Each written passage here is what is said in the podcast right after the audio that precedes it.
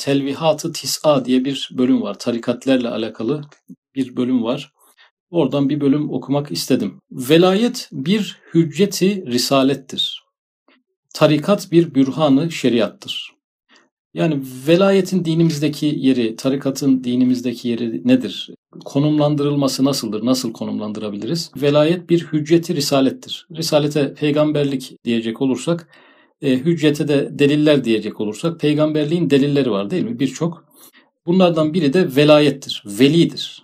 Yani veli peygamberliğin delillerinden biri oldu. Velilik kurumu peygamberliğin delillerinden biri nasıl olabilir? Birazdan onu izah edecek. Tarikat bir bürhanı şeriattır. Tarikatta e, şeriatın bürhanlarından, delillerinden oldu. Yani velayet kurumu peygamberlik delillerinden oldu. Tarikatsa şeriatın delillerinden oldu. Şimdi bu bir cümle noktalı virgülle ikiye ayrılmış. Sonraki ilk uzun cümle bir parçasını izah ediyor. İlk parçasını. İkinci uzun cümle de ikinci parçasını izah ediyor. İlk parçası neydi? Velayet bir hücceti risalettir. Noktalı virgül. Oraya kadarına şimdi uzun bir cümle gelecek. Çünkü Risaletin tebliğ ettiği hakaik-ı imaniyeyi velayet bir nevi şuhudu kalbi ve zevki ruhani ile aynel yakin derecesinde görür, tasdik eder. Yani peygamberlik kurumunun getirdiği hakikatleri veli kendinde görür, kendinde ispat eder. Kendi onu deneyimler, deneyimleyerek görür. Şuhudi kalbi ve zevki ruhani dedi. Demek ki neyle görüyor? Kalbiyle görüyor peygamberlerin getirdiği delilin hak olduğunu, gerçek olduğunu kalbiyle görüyor. Kalbindeki bir görüşle görüyor. İkincisi ruhundaki bir zevkle, bir tatmakla bunu biliyor. Yani kalbini ve ruhunu peygamberlerin getirdiği delilleri açarak onları adeta aynel yakin, gözüyle görür gibi görüp tasdik ediyor. Aa peygamberlerin dediği şey doğruymuş meğer. Bir basit bir örnek vermek istiyorum buna. Bu tarikatın belki en düşük mertebelerinden olan çoğu zata göre de başlangıç sayılır. Ehli keşvel kubur velileri yani kabirdeki insanların hallerini görenler. Diyelim ki tarikatın daha ilk dönemlerinde böyle bir müşahadeyi gören bir insan kendimizi onun yerine koyalım. Düşünün ki bir mezarlığın yanından geçerken kime ne olduğunu görüyorsunuz. Hesap meleklerini görüyorsunuz, kıvrananları görüyorsunuz, azap çekenleri görüyorsunuz. Kimin ne için azap çektiğini görüyorsunuz. E, hadislerdeki şey doğruymuş, ayetlerdeki şey doğruymuş. E, perde açılmış oluyor bir parçada olsa. Ne oldu? Risaletin delilleri burada velinin kendi aynel yakin e, sahasında bir gerçeğe ulaştı. Böyle birinin artık maneviyattan şüphelenmesi düşünülebilir mi? Çünkü o artık bir pencereden o hakikatleri görmüş oluyor. O yüzden velayet bir hüccet risalettir anlamış olduk yani. Bir peygamberliğin bir hüccetidir cümleyi kurmuş oldu. Onun tasdiki risaletin hakkaniyetine kat'i bir hüccettir. Şimdi ikinci uzun cümle gelecek. İkinci uzun cümlede noktalı virgülden sonraki parçanın, ikinci parçanın izahı. İkinci uzun cümle, şeriat ders verdiği ahkamın hakaikını tarikat zevkiyle, keşfiyle ve ondan istifadesiyle, istifazasıyla o ahkamı şeriatın hak olduğuna ve haktan geldiğine bir bürhanı bahirdir. Burada istifade ve istifaza. Bu sefer artık keşifler değil de namaz, oruç, hac gibi pratikler işin içerisine giriyor. E, tarikat onları kendi yaşamı içerisinde bir formülize ederek çok yaşanabilir bir hale getirdiğinden dolayı o uyguladığı ahkamın, o, o kuralların istifadesi ve istifazasıyla, bereketiyle, feyziyle, nuruyla karşılaşınca e, bu ne kadar güzel bir şeymiş demiş oluyor. Yani bu sefer bürhan-ı şeriatı gördük. Yani şeriatın bürhanlarını e, burada tarikat ehli kendi ruhunda, kalbinde tatmıştı ilk cümlede. Burada da o pratikleri yapa yapa hayatının ne kadar kolaylaştığını, psikolojisinin ne kadar rahatladığını, e, dünya kaygılarından ne kadar uzaklaştığını, işte teslimiyet, tevekkül duygusunun ne kadar güçlendiğini görünce bu namaz da hakmış, faydalıymış, önemliymiş, oruç da öyleymiş. Dinin bütün en küçük ahkamı dahi olmak üzere insanın hayatını dönüştüren, bereketlendiren bir yapıymış şeklinde bir bunu kendi e, gözleriyle görmüş oluyorlar. Evet nasıl ki velayet ve tarikat risalet ve şeriatın hücceti ve delilidir. Şimdi bu cümle de arkadaşlar yukarıdaki dedim ya ilk cümle iki küçük parça, iki uzun parça halinde izah edildi. Şimdi o iki uzun parça da e, küçük bir cümlede ikisi birden özetlenmiş oldu. Ne dedi? Nasıl ki velayet ve tarikat. Yani velayet ve tarikat halbuki yukarıda iki ayrı konuydu. Bir kere bu yan yana geldi. Risalet ve şeriatın hüccet ve delilidir. Risalette de şeriat ayrı bir cümleydi. Onları da yan yana getirdi. Yani çaprazlama açıkladığı dört konuyu aynı cümlede yerlerini değiştirerek tekrar birleştirdi. Öyle de İslamiyet'in bir sırrı kemali ve medar envarı ve insaniyetin İslamiyet sırrıyla bir madeni terakkiyatı ve bir menbaı tefeyyüzatıdır. Burada arkadaşlar iki kere sır kelimesi geçti. Biz şu an neyden bahsediyoruz? Velayetler, tarikatlar nedir? Dinimizde nasıl konumlandırabiliriz? Dört tane kavram söyledi. Birincisi kemal kavramı, ikincisi envar, üçüncüsü terakkiyat, dördüncüsü tefeyyüzat. Bunları kendimize göre Türkçeleştirelim. Yani tasavvuf ve tarikat ne yapar? Bir, olgunlaştırır.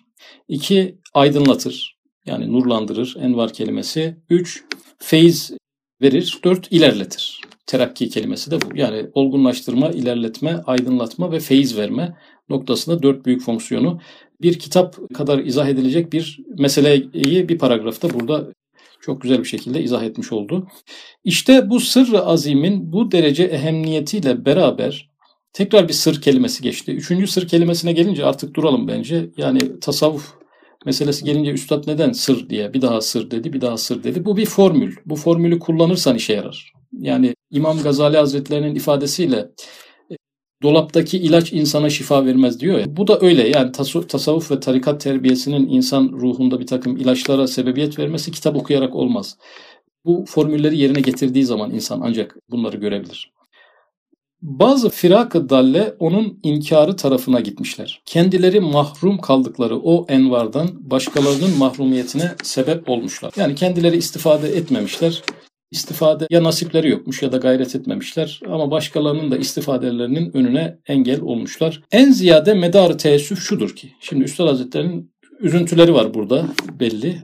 Birçok üzüntüsü olduğunu anlıyoruz ama en ziyade diyor. Bir üzüntüsü de daha büyük. Daha büyük bir üzüntüsü var. Medarı teessüf şudur ki ehli sünnet ve cemaatin bir kısım zahiri uleması, zahiri ulema sadece belki zahir ilimlerle ilgilenen ve ehli sünnet ve cemaate mensup bir kısım ehli siyaset gafil insanlar. Bu kişiler de ehli sünnete mensup siyaset ehli, gafil yani. İslam adına siyaset yapıyorlar ama manevi hiçbir duyguları yok yani o noktada. İnsanlar ehli tarikatın içinde gördükleri bazı su istimalatı ve bir kısım hatiatı bahane ederek bazı su istimalatı yani bazıları tarikatları suistimal ediyor. Bazı tarikatlerde suistimaller oluyor ve hatiyat, bazı hatalar oluyor. Bahane ederek o hazineyi uzmayı kapatmak, hazine demiyor, hazineyi uzma diyor. Yani bu büyük bir hazineymiş aslında bu e, yapılar. Belki tahrip etmek ve bir nevi ab hayatı dağıtan o kevser menbaını kurutmak için çalışıyorlar. Yani hayat soluklanıyor oralarda. Her tarafa kevser gibi hayat yayan merkezler bunlar. Onları tahrip etmek, kapatmak istiyorlar. Bir hazineyi mahvediyorlar diyor. Tarikatlara övgüler diziyor desek yanlış olur mu? Yani tabii ki mübalağa etmeden yapıyor bunu. E, ama zaman tarikat zamanı değildir. Cümlesini biz ilk duyduğumuzda e, hemen sanki Üstad Hazretleri tarikat karşıtı bir pozisyon aldığı anlaşılıyor. Halbuki o cümlenin devamına da baktığımız zaman daha farklı şeyler olduğunu görüyoruz. E, Üstad Hazretleri tarikatları beğendiğini, onları takip ettiğini, hatta onun arkasından mı gitsem, onun arkasından mı gitsem mütehayir kalmıştım. Hani yaptığı tefeğüller e, noktası hepsinde cazibedar bir hassa var diyordu yani. Yani arada kaldım hangisini takip edeyim dediği yerleri hatırlamak lazım. Emirdağ layıkasında da Risale-i Nur için bir tarikat ifadesini kullanıyor. Yani Risale-i Nur 12 e, büyük tarikatın hülasası diyor özeti da hepsini içine alan bir dairedir. Yani öyle geniş bir dairedir ki 12 tarikatın hepsini içine alır. Ve dolayısıyla ehli tarikin de en başta bu nur dairesine girmesi gerekmektedir. Herkes kendi tarikatını bırakmaksızın bu dairede hissesi var olduğunu e, Emirdağ layıkasında ifade ediyor. Hatıra kitaplarında da kendisinden tarikat dersi almak isteyen e, kişilere kardeşim ben 12 tarikatten icazetliyim. Fakat zaman tarikat zamanı değil dediği cümleleri de hatırlayalım. Demek ki Üstad Hazretleri'nin bir tarikatlarla bir problemi yok. Sadece işlevini yitirmiş olması ve o dönemde artık tarikat ismiyle manevi bir hizmet yapılamayacak bir zemin hazırlanmış olmasından dolayı e, bazı yaklaşımları var ama genel olarak hem tarikatları hem tarikat büyüklerini Nakşibendi Hazretlerini, Abdülkadir Geylani Hazretleri, Mevlana Hazretleri gibi tarikat kurucu isimlerini oldukça iltifatla Risale-i Nur'da karşımıza çıkardığında zaten birçok yerde hatırlıyoruz. Halbuki eşyada kusursuz ve her ciheti hayırlı şeyler, meşrepler, meslekler az bulunur. Hani tarikatların bazı kusurları vardır ya oraya geliyor. Yani böyle her tarafı hayırlı bir tarikat, hiç sıkıntısı olmayan bir meslek az bulunur. Ala külli hal bazı kusurlar ve suistimalat olacak. Yani illaki olacak yani. Çünkü ehil olmayanlar bir işe girseler elbette sui istimal ederler. Yani tarikatlardaki bozulmayı da bu cümleyle ifade etti. İşin içerisine ehil olmayan insanlar girdiği anda bu bozulma gerçekleşir. Fakat Cenab-ı Hak ahirette muhasebeyi amal dusturuyla adaleti Rabbaniyesini hasenat ve seyyiatın muvazenesiyle gösteriyor. Yani hasenat racih ve ağır gelse mükafatlandırır, kabul eder, seyyiat racih gelse cezalandırır, reddeder.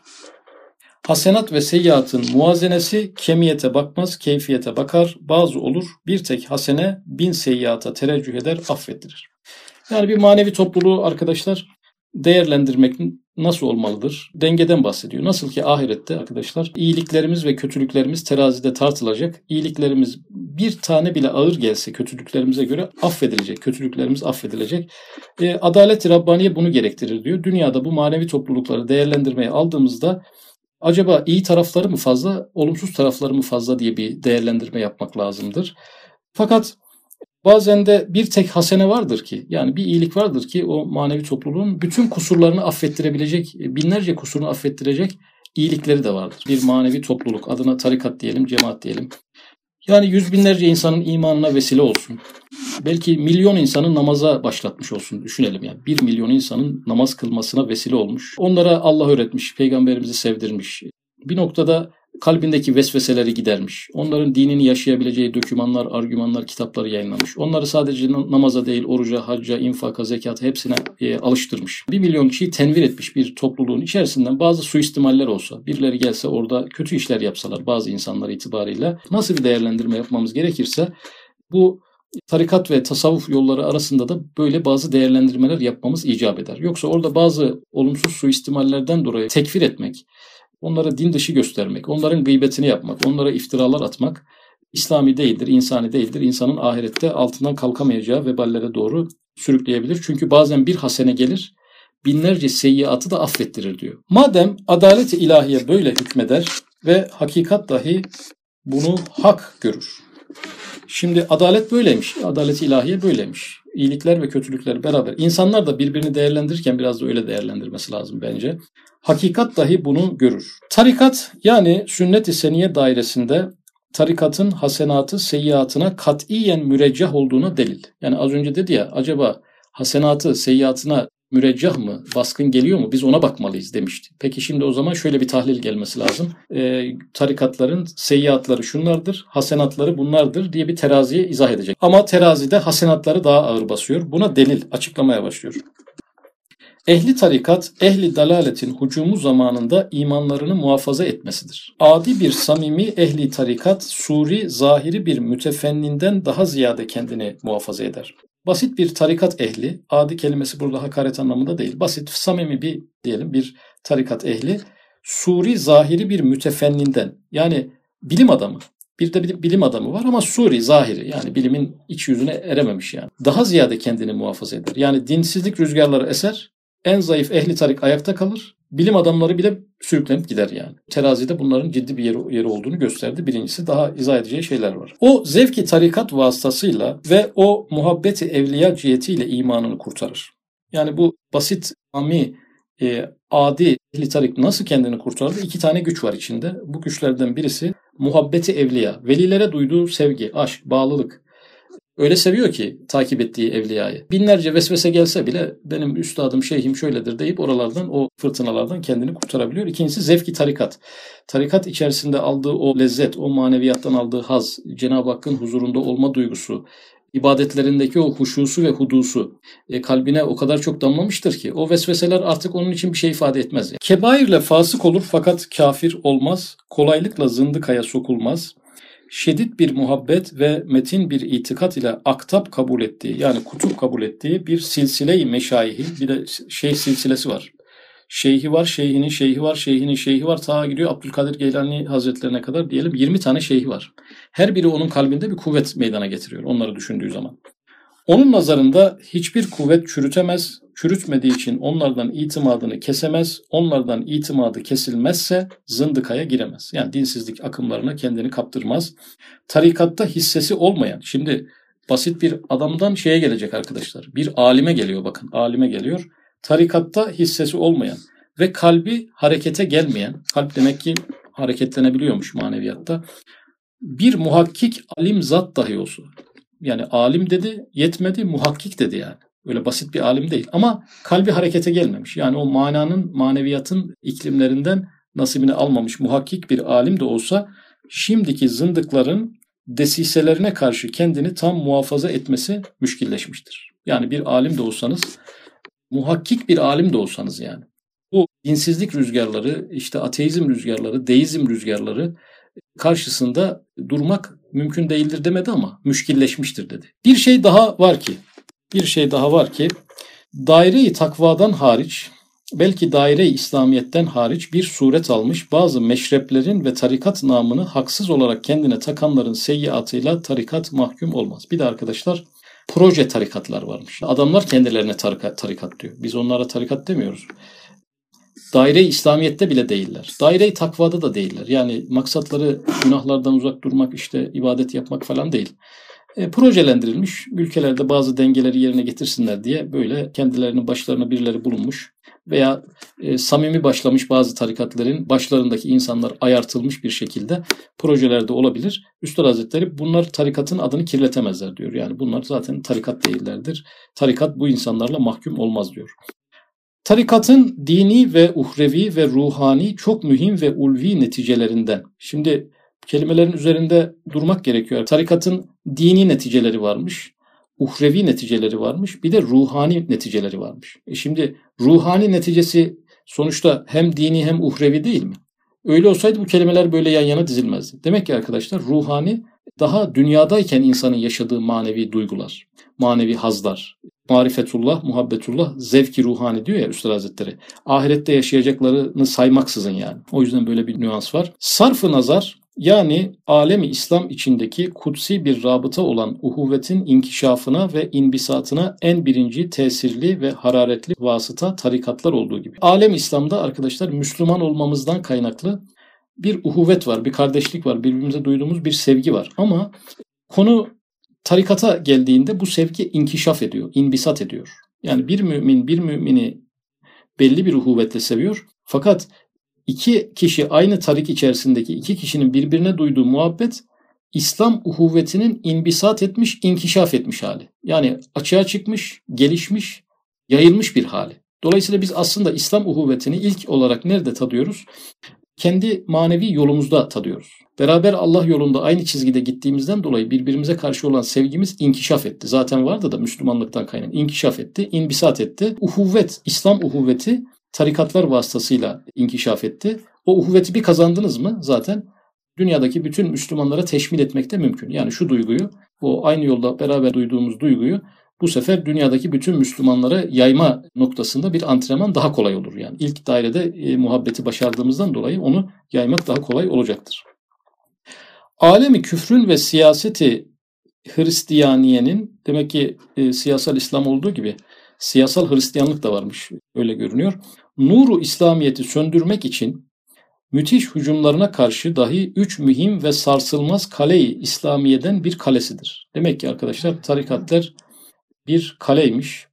İslam'ın sarsılmaz üç kalesinden biriymiş. Soru diğer iki kalesi acaba ne? Tamam birisi tarikatlar. İslam'ın sarsılmaz üç mühim kalesinden birisi tarikatlarsa diğer ikisi acaba ne? Birisi de medrese. Medreseler birisi de İslam ordusu e, askeriye gibi düşünenler olmuş. Merkezi hilafet olan İstanbul'u 550 sene bütün alemi Hristiyaniyenin karşısında muhafaza ettiren 550 yıl diyor İstanbul İslam'ın merkezi olarak Müslüman olarak muhafaza olmuş. Kolay bir iş değil yani Hristiyan bir şehri fethediyorsunuz. Hemen orayı Müslümanlaştırmak böyle her baba yiğidin harcı değil yani. İstanbul'da 500 yerde fışkıran envarı tevhid ve o merkezi İslamiye'deki ehli imanın mühim bir noktayı istinadı o büyük camilerin arkalarındaki tekyelerde Allah Allah diyenlerin kuvvet-i imaniyeleri ve marifet-i ilahiyeden gelen bir muhabbeti ruhani ile cuşu huruşlarıdır. 550 yıl bu memleket Nasıl İslam kalmış, bozulmadan Müslüman memleketi olarak kalmış ve o 550 yıl bunu nasıl muhafaza etmişin cevabını Üstad Hazretleri biz uzun paragrafı kısaltalım. Tarikatlar olarak söylüyor. 500 yerde diyor. İstanbul'un demek ki 500 yerinde cerrahi tekkelerinden tutun, Nakşibendi tekkelerinden tutun, e, Kadiri tekkelerinden tutun şehri sarmışlar. 550 yıl boyunca işi siz yapın. Yani biz fethederiz. Manevi fethi siz yaparsınız. Yürüyün yürüyebildiğiniz kadar e, rahatlığında olduğu için bu büyük başarıyı Cenab-ı Hak da onlara bir noktada nasip etmiş. İstanbul gibi bir şehir 550 senelik bir tohumları ta o dönemde tarikatlar vasıtasıyla atmış.